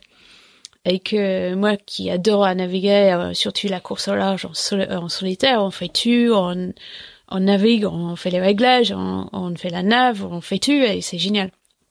Et puis j'ai rendu compte que quand on est skipper, euh, il faut gérer aussi. Euh, il y a tout un côté de management à gérer. Euh, euh, il faut maîtriser ça et euh, donc souvent la partie navigation il, il nous échappe un peu et puis on profite pas pleinement de de, de naviguer. On, on doit, c'est plus compliqué et plus dur et, et, et je me suis dit en fait j'ai pas du tout envie de, c'est c'est trop dur ça. J'ai j'ai pas du tout envie de euh, c'est, je pense que j'ai pas, je suis pas capable, j'ai jamais fait ça. C'est, c'est pas, donc j'ai, j'avais un peu peur de ce parti-là et j'étais juste contente d'aller naviguer, euh, faire la nave, euh, faire les réglages, parer le bateau.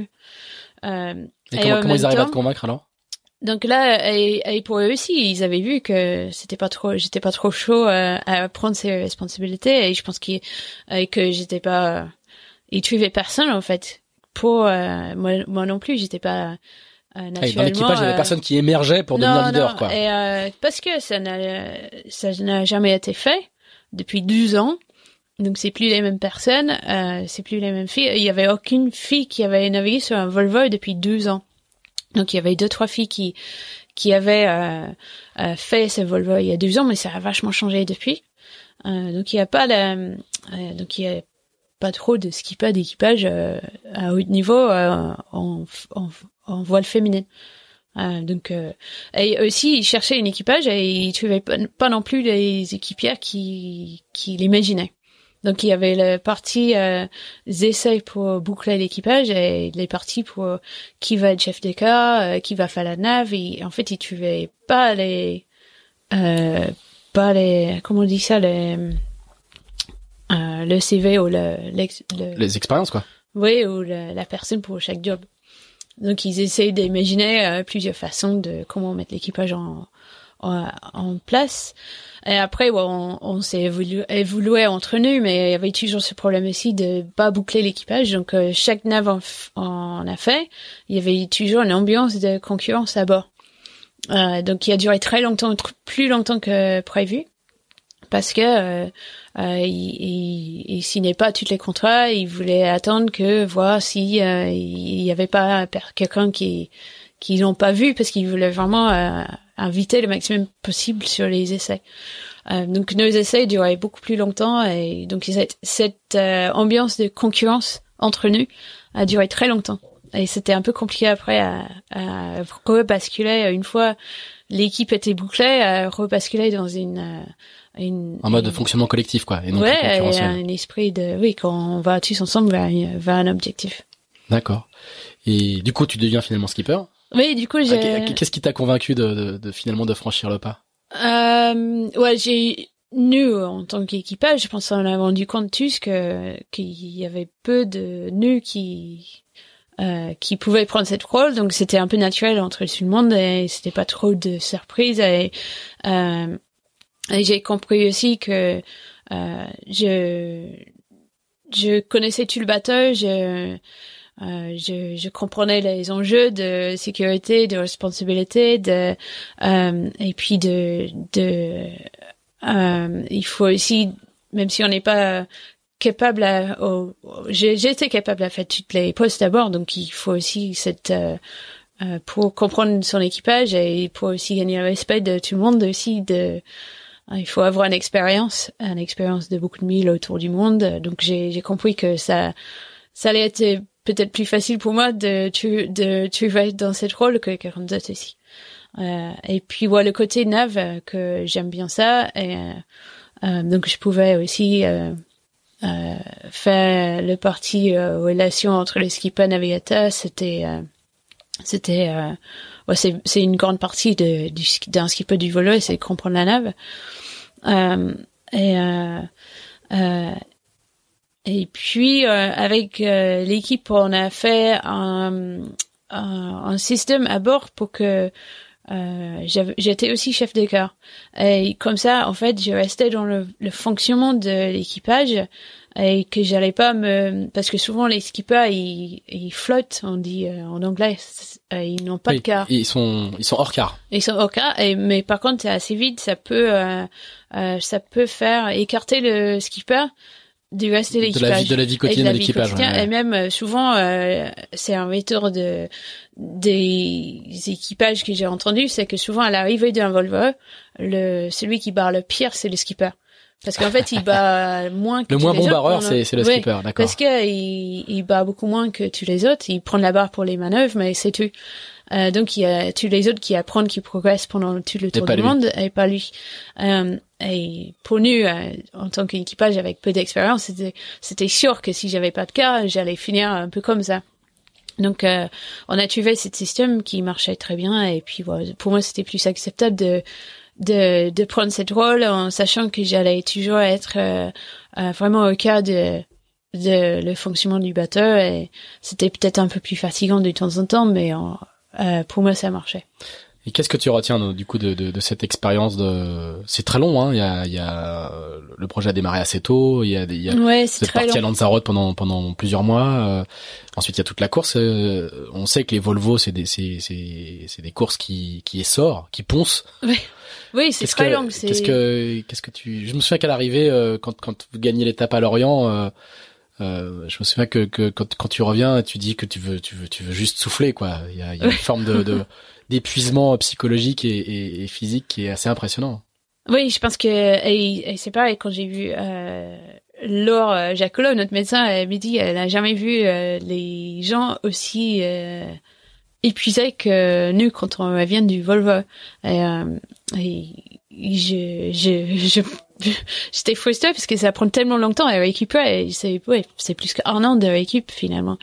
Euh, tellement tu, tu donnes tu euh, mentalement, physiquement. Euh, pour un skipper, je pense qu'il y a une charge mentale énorme. Moi, je, qu'est-ce que je ressors, euh, c'est ça, c'est la responsabilité de, d'être leader d'un équipage. Un équipage qui, qui est qui a pas d'expérience donc euh, qui allait euh, qui a massé les bruits c'est facile d'être leader de d'une équipe qui gagne. Euh, euh, et là on n'avait pas on n'avait pas d'expérience. On savait que ça allait être dur pour nous. Donc il faut une sorte de, de garder tout le monde motivé euh, de gérer cet esprit de compétition tout le monde a envie de gagner mais des fois on n'y arrive pas. Et euh, donc ce parti-là avec aussi la responsabilité de, il faut que euh, euh chaque euh, chaque étape, il faut que je franchisse la ligne d'arrivée avec tout le monde à bord. en bonne santé et mon bateau en bon état et ça c'est une responsabilité qui est assez nous on est, on gère ça facile en solo en équipage réduit mais en équipage c'est hyper dur parce que on est responsable pour les gestes des autres qu'on ne peut pas forcément contrôler euh, vis-à-vis de la sécurité euh, quotidienne. Euh, mais aussi, il y a des moments qui étaient pas souvent, mais du temps en temps, il y a un moment où, où il faut lever le pied, ou juger un changement de voile ou pas sur un moment ou que c'est trop dangereux pour le bateau ou l'équipage, euh, ou qu'on est trop fatigué, ou notre expérience euh, euh, fait que euh, je, je, juge que on prend trop de risques et, et, euh, et quand quand c'est la vie des gens pour un skipper, on peut facilement prendre ses jugements, mais pour le reste de l'équipage qui a envie de gagner, c'est hyper dur à, à, comprendre. ouais, à, à comprendre. Et du coup, on, des fois, il y a, on trouve cette résistance euh, euh, sur le moment. Et après, derrière, il, il, elle revenait euh, dire, oh, on comprend pourquoi tu as fait ça, mais euh, euh, c'était c'est frustrant, mais euh, j'étais contente, c'était pas, j'étais pas à ta place. donc c'était, oui, cette responsabilité, c'est lourd. Et quand il y a les parents de il y avait à l'arrivée à Brésil après l'étape du Mas du Sud, il y avait une des mamans qui est venue m'embrasser. merci, ça, merci, merci. Euh, je dis mais pourquoi Qu'est-ce qu'elle me fait là? Et en fait, elle a dit merci parce que euh, ouais, elle avait peur pour sa fille. Euh, donc c'est ça qui qui qui revient. Et ouais une expérience énorme. On avait de la, vraiment de la chance avec SCA parce qu'ils ont on était entourés on avait fait que naviguer que la prépa physique. On avait un quelqu'un qui fait la nutrition. Il y avait un médecin qui était aussi un médecin pour nos enfants qui suivait partout. On avait un budget qui permettait à nos familles de nous suivre. Euh, euh, euh donc euh, au niveau de la, la navigation, moi j'ai fait un progrès énorme. J'avais, j'ai dit, mais j'ai hâte de revenir en IMOCA parce que je j'ai beaucoup beaucoup appris et de, aussi de mes coéquipières, mais qui c'était chacune des filles, c'était des des stars de la discipline et euh, on a moi j'ai appris c'est énorme de quand on avait un équipage, a un équipage où on était euh, 15 en tout dans notre euh, squad. Euh, tu, on, c'était les filles de partout dans le monde euh, euh qui apportent les talents. Euh, c'est hyper riche, surtout quand tu viens de la course à l'argent solitaire. Tu te dis ah oui j'ai appris ça, j'ai appris ça. Voilà, tu apprendre de chaque spécialiste de dans le, en équipage et, et c'est c'est incroyable. Et puis pour moi la frustration de c'était pas mon projet. on avait des coachs qui étaient les hommes. Et c'est parti là où j'ai, j'ai, dit avec recul, donc c'est un critique, mais c'est pas un critique où euh, agressif, c'est un critique pour ne pas faire la même bêtise dans le, dans le futur. Et c'était un peu frustrant de, euh, souvent c'était eux qui décidaient. Et euh, moi j'avais, j'avais vachement mal parce qu'une fois on quittait le ponton, euh, c'était moi le chef. Et dès qu'on dès qu'on touchait euh, euh, le ponton, euh, j'avais aucun donc j'avais pas même il me manquait mes mes bras droits. le choix d'équipage, je, je critique pas non plus, mais je pense qu'il y avait deux trois ou deux trois personnes qui manquaient, qui auraient été pour moi, ça aurait été beaucoup plus performante. Et, et donc c'est un peu frustrant de de que c'était pas c'était pas mon projet, mais euh, au moment où le projet a démarré, j'avais pas l'expérience pour pour faire ces choix de toute façon. Donc, euh, on était toutes contentes d'avoir ces coachs là pour nous démarrer. Mais euh, je pense au fur et à mesure, c'est une équipe qui a évolué vachement ensemble sur l'eau. Et les coachs, euh, pendant les neuf mois, ils n'ont jamais remonté sur le bateau avec nous, donc ils n'avaient pas vu l'évolution. Et du coup, là gestion à la terre était un peu décalée euh, par rapport ah à notre Vous avez beaucoup progressé. Oui, oui. Et, et, sur le terrain, vous avez beaucoup progressé, et eux, ils vous ont pas vu progresser comme comme vous, vous avez progressé. Ouais. Et du coup, c'est un, c'est un, ça, c'est une, une des freins de ce système de de gestion de de projet. De projet, ouais. D'accord. Alors par contre, un peu comme Charles Caudrelier qui après euh, 10 ans à faire la Volvo, euh, il a dit mais, c'est fini, je veux plus de gros projets, je veux des petits projets, revenir à à, à, à ce qu'on sait faire. Toi, toi c'est pareil. Euh, à, l'issue d'une Volvo, alors à l'issue d'une Volvo, tu prends une sorte de, de congé sabbatique. On dit, tu dis à Romain, c'est ton tour de faire la Vendée Globe. Vous avez beaucoup raconté ça et, et, très bien lors du lors du Vendée Globe de euh, de Romain. Euh, mais il y a, y a l'envie de refaire de, évidemment un nouveau Vendée Globe euh, qui reste dans un, dans un coin et de revenir à, ces gestions de projets un peu plus simples, à la française où le skipper est, est, est, plus centré. Et, et, là, donc du coup, tu arrives... Et tu en IMOCA, parce que pendant le tour du monde sur le Volvo 65, je, je peux dire, c'est pas le bateau qui fait le réveil le plus. Voilà. Donc avec ceux qui ont déjà fait les moqueurs, on n'arrêtait pas d'envoyer les blagues dans le sud quand on était euh, à fond les ballons euh, avec euh, ouais, Moutier euh, avec une fille à la barre qui disait mais euh, je ne sais pas comment je fais ça. Euh, sur les écoutes tout le monde sur les nerfs à pas savoir comment ça va finir. On rigolait que en Imoca on soit dans le cabine avec la porte fermée et pilote en, route en train de faire les mêmes vitesses voire plus vite avec une tasse de thé dans la main. Et en train de regarder une série. Oui Et, et, du coup, euh, euh, tu reviens donc euh, après une, cette, cette pause Vendée Globe de Monsieur, tu reviens faire de, de l'IMOCA avec Tanguy Delamotte, qui te, qui, chose assez rare, qui te, qui, qui, trans, qui te transmet son projet. Et là donc, on change complètement de configuration. Il y a un Vendée Globe qui se profile avec une équipe rodée, un bateau avec des nouveaux foils, etc., etc. comment comment ça se comment ça se ça se construit et comment comment est-ce qu'on met euh, bah, comment, est-ce qu'on met ses pieds dans les chaussons d'un autre quoi raconte-nous un petit peu cette euh, euh, parce que le projet n'est pas le tien au début, il a été construit sans toi, même si tu en es, tu en es très proche. Et puis à un moment, euh, tu reçois les clés. Euh, c'est pas toi qui as recruté l'équipe, c'est pas, toi qui as fait les choix techniques. C'est pas juste comme ça non plus. Non, bien sûr. En fait, je, Tanguy je un peu, mais mais du coup, voilà, on, on, arrive et il y a une, une, passation de pouvoir qui était qui était, qui était assez rare dans ce dans ce secteur. En fait, Tanguy m'a appelé pendant le Volvo je m'appelle, j'étais à Italgéré en escale, euh, donc juste après le mât du Sud, l'étape la plus dure. Euh, et le vol était pas du tout fini, euh, et j'étais cramé. euh, mon fils était pas là, ouais, j'étais tout triste. euh, C'était une escale un peu difficile. Et euh, Tanguy m'appelle, il dit je veux, tu veux faire la Jacques Vabre avec moi? Et je dis ah non Tanguy, mais non. Là je suis cuit, euh, je suis déjà il ne cuit. faut le jamais faire de fini. propositions à Sam Davis pendant les courses parce qu'elle vous envoie balader. Et euh, du coup euh, il m'a, il m'a appelé. Donc à ce moment-là c'est là où ça lançait.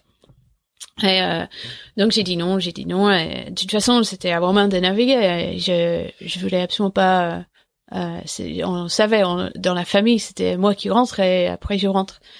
Et, euh, et du coup, je- mais il s'était un peu lancé là. Et même à ce moment-là, Tanguy il dit et, même euh, euh, tu sais voilà, je vais faire le Vendée Globe, mais euh, je pense que le projet continuera, euh, mais je suis pas sûre de vouloir. Et je dis mais Tanguy, déjà je veux pas faire le Jacques Vabre avec toi, avec toi ça va pas changer. Essayer de me vendre à Volvo, un, un Vendée. Mais euh, il avait donc le sujet a été évoqué depuis le, le début, mais vraiment en, en peut-être pas pas dessus euh, pour me convaincre de venir. hein. Euh, au contraire, en fait, ça m'a fait plus peur qu'autre chose euh, quand on en a parlé. Et euh, euh, donc en fait, c'est Romain qui qui a entendu. Je pense que c'est même pas moi qui a dit à Romain, c'est Tanguy qui a dû dire à Romain. euh, j'ai j'ai pris un râteau de sa femme. De, euh, euh, Là, Romain, il t'a dit, mais ça va pas la tête. et du coup, Romain, il m'a dit, mais, euh, mais non, mais tu peux pas refuser, c'est génial, euh, tu, on va, tu mourir. Parce que Romain, il avait déjà un projet Jacques Vabre. Et du coup, je dis, mais c'est pas possible, on peut pas nous deux faire, euh, surtout après le Volvo, on peut pas déjà laisser Ruben, euh. Donc c'est Romain qui a dit, mais non, euh, on va trouver une solution, euh, c'est trop, trop bonne opportunité à, à refuser. Donc chaque fois, c'est Romain qui, euh, qui, qui re, remet le, le truc en route. Donc euh, j'ai fait le Jacques Vabre avec Tanguy en 2015 euh, pour préparer son, son Vendée Globe. Euh, et euh, donc à ce moment-là, j'ai vraiment rencontré le projet Initiative Car que je connaissais parce que c'était un concurrent en 2012. Euh, et euh, euh, peut-être Tanguy a un peu pris le relais au niveau de la com quand j'ai dit matin. Le, le média était content qu'il y avait quelqu'un d'autre qui, qui faisait un com un peu décalé. Euh, euh, donc euh, j'ai rencontré le, le- les partenaires, l'association. On a suivi une petite fille qui s'est fait opérer. Euh, j'ai ouais, euh, dans le premier mois d'être partie du projet, j'étais dans une bloc opératoire avec un un cœur ouvert euh, arrêté. donc j'ai vraiment découvert du de ce projet à, à ce moment-là. On préparait le Vendée de Tanguy. Et puis, ouais, lui, il est parti en 2016 et j'étais pas du tout partie du projet en 2016, mais je restais assez proche et Tanguy m'a toujours tenu au courant de euh, d'évolution du projet, le fait que les partenaires ils avaient dit oui pour la suite, que lui il savait pas encore s'il restera ou pas. Euh, Donc, il, parce qu'ils avaient avant le Vendée 2016, ils avaient acheté l'ancienne Maître Coq. Euh, donc l'achat du bateau, ils, ils m'ont toujours tenu au courant de des choix de quel bateau euh, parce que c'était potentiellement euh, mon bateau. Euh, et puis euh, qui voulait faire la Jacques Vabre avec moi en 2017 donc euh, euh, j'ai suivi même j'étais le j'ai géré le projet de Romain à ce moment-là. Euh, et j'ai bossé pour Thomas Coville euh, sur le routage donc j'ai suivi trois tours du monde en même temps euh, donc celle de Tanguy celle de Romain et pendant que je faisais un peu de routage euh, euh, avec Thomas euh, et puis euh, euh, assez rapidement sur le retour euh, du, du Vendée de Tanguy, donc on a commencé à travailler pour mettre le bateau en route pour la, la Jaguar. Et lui il m'avait dit je ouais, je vais décider avant le 1er mai si je si je continue si ou si on part aux États-Unis en 2018. Euh, donc je savais, mais je, je me suis dit à ce moment-là, j'avais trop envie de repartir. Je voulais faire à nouveau un- le Vendée Globe. Donc j'avais pas juste euh, contenté d'attendre que Tanguy décide. J'ai cherché un peu partout euh, euh, comment je peux faire le Vendée. Euh, j'avais d'autres pistes euh, et même d'autres pistes pour euh, euh, d'autres tours du monde. Y compris euh, euh, j'ai réfléchi aussi je dis c'est compliqué Romain il va faire le Vendée. Euh, c'est sûr est-ce que c'est possible pour qu'on nous deux en parte sur un Vendée Globe avec un enfant? C'est est-ce que je peux partir? Est-ce que c'est possible? Je est-ce qu'il faut que je trouve un autre donc l'autre tour du monde c'est d'acheter un ultime d'occasion et de d'aller faire un an d'Icalais qui voilà la course a changé depuis mais je réfléchis à s'il faut qu'on décale le tour du monde pour le couple avec un enfant faire donc c'est faire de l'ultime pour les besoins de la famille quoi oui, oui, oui, oui. Euh, mais euh, les, dix ultimes, c'est, c'est, moi, j'avais navigué avec Yves sur euh, actuel euh, et j'ai travaillé pour Thomas et j'ai bien vu. Euh, c'est physiquement, c'est autre chose. au niveau de stress, c'est un flip complet. j'ai fait déjà fait un tour du monde multicoque. mon premier tour du monde, c'était sur un multi et j'ai jamais eu autant de pas de ma vie. donc j'étais moins chaud pour cette option-là. Et, aussi un ultime, ça aurait été un ultime plus petit, euh, moins vite, euh, juste pour faire un tour du monde. moi, je préfère de, essayer de gagner. Donc, je suis compétitrice. je voulais, je savais, euh, surtout avec l'espérance du Volvo, que maintenant, je peux entrer en IMOCA et vraiment jouer une perf avec tout, tout, tout ce que j'ai appris. Et donc, du coup, tu finis par dire oui à donc en fait c'est Tanguy qui donc il m'a fait le surprise donc un mois avant euh, le date qu'il m'avait dit euh, il décidera et on a mis le bateau alors à 5 heures du mat 2017 euh, pour le, les entraînements du Jacques Vabre et je pense qu'il m'a annoncé à 7 heures du matin il faisait moins moins de 2 degrés sur le ponton on était à moitié réveillés et à ce moment-là, il m'a annoncé en surprise devant une caméra, que euh, qu'il partira et il me passe la, la barre du bateau. Donc oui, bien sûr, j'ai dit oui tout de suite. et du coup, le, le, là, le projet aujourd'hui, euh, euh initialement, le projet euh, Initiative Cœur était un projet aventurier. Il a évolué euh, vers la performance avec déjà le deuxième Vendée Globe de Tanguy qui s'est arrêté très rapidement. Et là, avec toi, il met une couche de, de, de performance euh, encore euh, supérieur, on peut dire ça, puisqu'il y a il y a plus de moyens qu'avant, il y a plus de sponsors qu'avant. Oui. Vous allez faire des nouveaux mm. foils euh, qui, qui sont peut-être arrivés. Je suis pas passé au chantier, mais qui doivent, qui doivent plus, être plus être très très loin. Donc là, on rentre dans une logique de de de, de team qui est alors il y a toujours cette couche de, de, de, de, cause, mais on rentre aussi dans une logique de team qui est presque comme les autres teams, quoi, qui est la perf, la perf, la perf. Oui, c'est il y a toujours la couche, euh, la, cause et la cause reste toujours au cœur du projet. Le cœur du projet. Euh, mais c'est quelque chose que Tanguy lui-même, euh, il est compétiteur et il avait amorcé cette, cette évolution. En fait, lui, il avait refusé l'option Vendée Globe euh, par cher de ses partenaires et puis changer d'avis parce qu'il a vu que c'était bien quand même euh, surtout pour mécénat euh, mais euh, il avait toujours euh, négocié avec ses partenaires qui voulaient que le projet évolue euh, plus vers la performance si ça continue. Et les projets les partenaires ils ont toujours respecté ce ce souhait. Et je pense que pour tout le monde c'est c'est plus intéressant pour pour les partenaires pour surtout pour l'équipe parce que de répéter la même chose, euh, euh, c'est c'est c'est moins intéressant aussi pour une équipe technique. Euh, c'est nos équipes, ils aussi les ambitions de de progresser dans la discipline aussi. donc pour Tanguy, c'était c'était une vision de de son projet et son équipe. Euh, donc euh, là, je profite pleinement de, de ça parce que euh, moi j'adore ça, j'adore la performance et, il m'avait demandé quand je venais naviguer avec lui d'apporter ça et surtout avec tout ce que j'ai appris fraîchement du, du Volvo HMS. donc et j'adore, je m'entends super bien avec l'équipe depuis 2015. c'est c'est rare, je pense, de de pouvoir changer de skipper et, et ne changer plus rien d'autre. Et c'est c'est c'est une réussite, je pense, de ton guide d'avoir tué euh, au s'entourer avec les bonnes personnes pour que cette passation euh, ça se fait comme ça euh, euh parce que euh, et moi ouais j'étais heureuse de pouvoir arriver comme ça et dire bah oui ça ça me va moi je suis super contente et pour que l'équipe aussi ils acceptent le nouveau skipper sans que personne s'en va. Donc, euh, euh, et on progresse vers la performance. Les foils ne sont pas encore là, euh, mais ils sont quasiment finis euh, chez Citois à La Rochelle.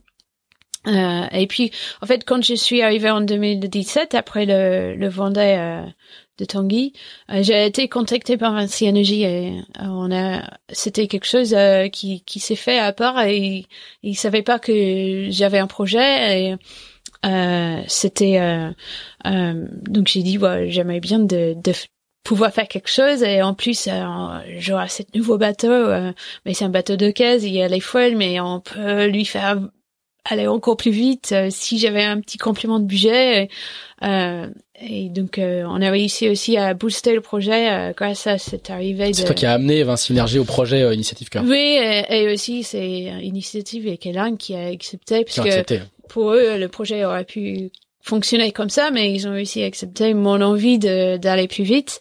Euh, et, et puis on, a donc on a pu faire quelque chose assez performante et, et c'est génial maintenant aussi de pouvoir prendre un vieux bateau donc je me retrouve un peu comme euh, j'étais avec Roxy, avec un bateau de 10 ans au départ du Vendée Globe 2020.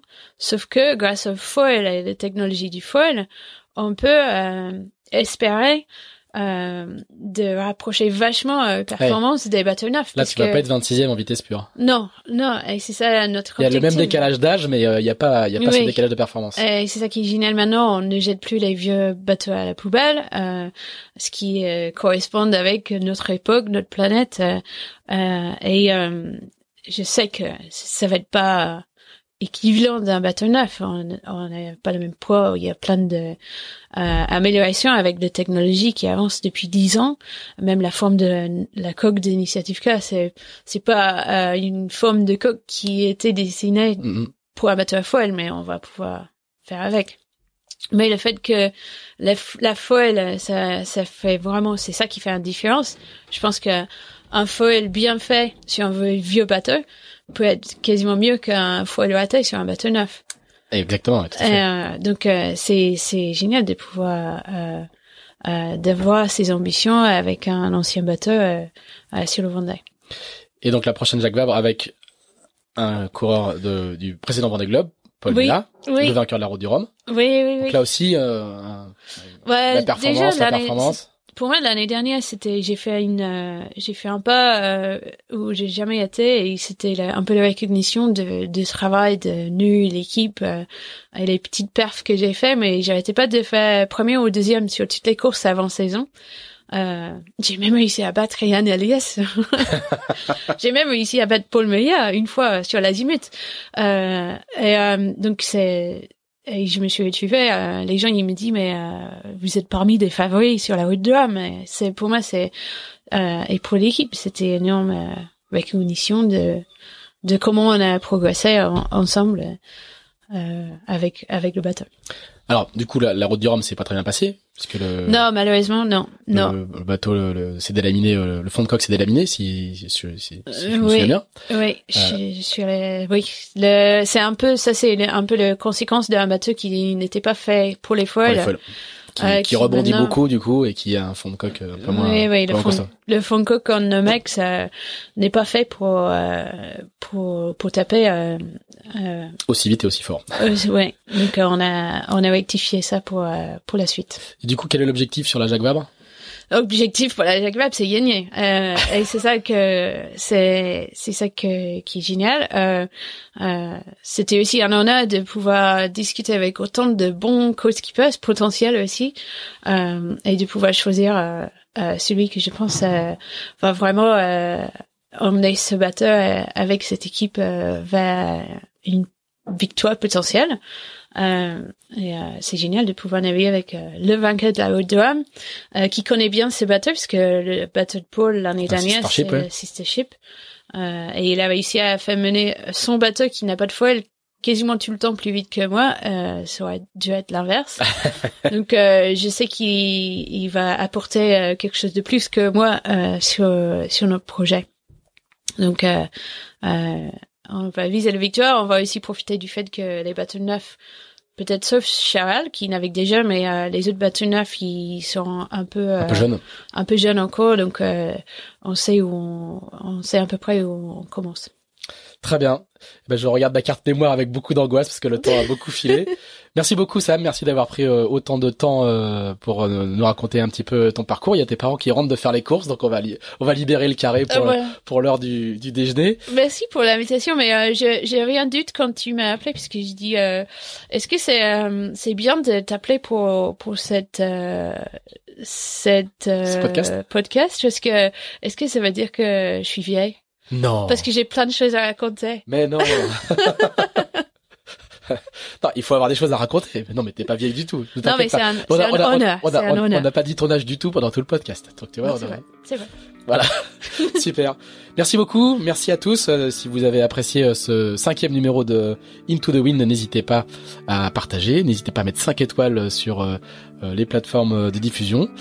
Et puis on se retrouve. Alors, on a un petit mot d'excuse parce qu'on était très occupés ces derniers temps, donc on n'a pas fait de numéro au mois de février, mais on reprend le cours normal de notre de nos enregistrements et de notre diffusion, et donc on se retrouve d'ici un petit mois.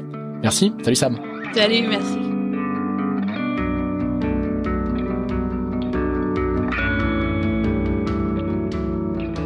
Merci d'avoir écouté ce nouvel épisode d'Into the Wind produit par Tip Shaft. Si vous l'avez apprécié, n'hésitez pas à le partager, n'hésitez pas non plus à nous dire ce que vous en pensez, en bien ou en mal.